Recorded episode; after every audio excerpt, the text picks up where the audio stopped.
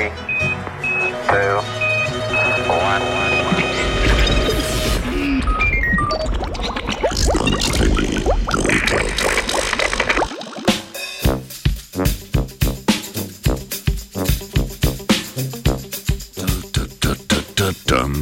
Začnimo torej o mravljah, epidemiologinjah.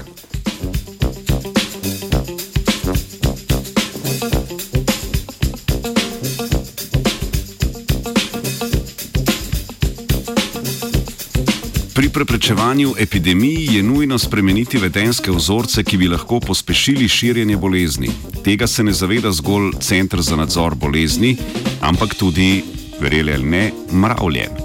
V članku v reviji Science so raziskovalke in raziskovalci pokazali, da ob prisotnosti patogena mravlje spremenijo svoje obnašanje, da bi ustavile širjenje bolezni.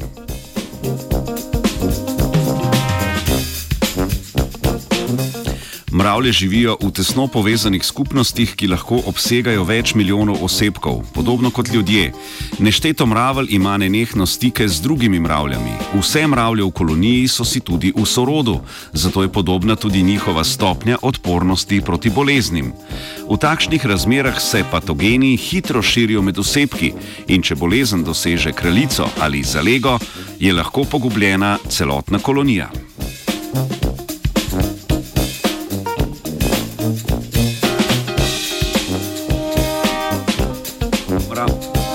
Mravlje imajo tudi v normalnih okoliščinah več vedenskih mehanizmov, ki otežujejo širjenje bolezni.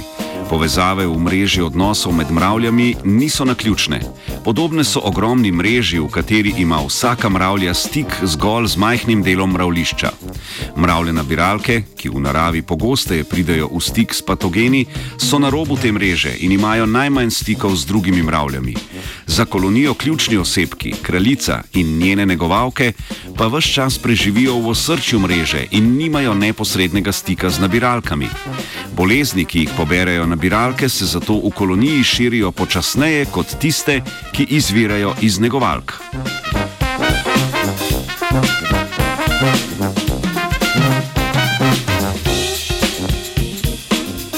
Raziskovalke so nekaj mravelj vrste Lasius niger okužili s parazitsko glivo Metarizium bruneum.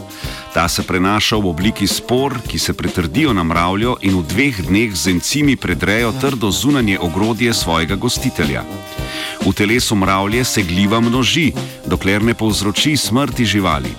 Da bi se lahko širila, gliva vzbrsti iz trupla preminule živali in ga spremeni v infektiven paketek plesni. Glivo lahko trenutno zdrave mravlje prenašajo preko telesnega stika z drugimi mravljami.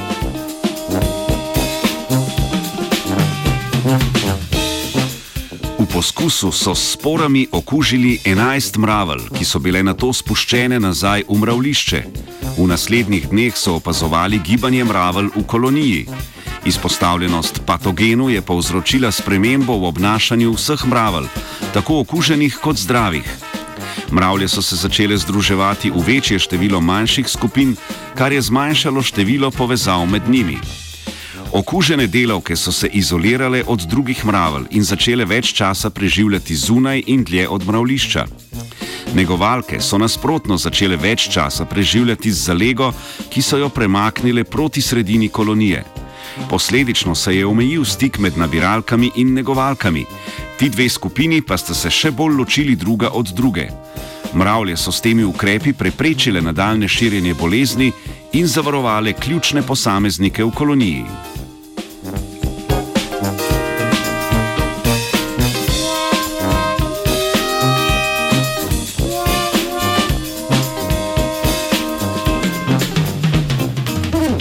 Okužile so se predvsem druge nabiralke, mravlje v središču pa so večinoma ostale nedotaknjene ali pa so prejele zgolj majhno količino spor.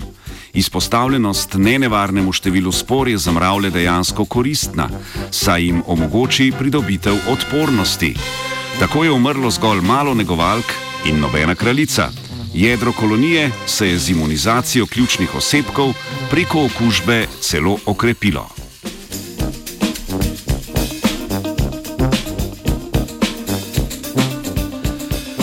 Zbritov je spisala vajenka in navdušenka nad mravljami Bronja.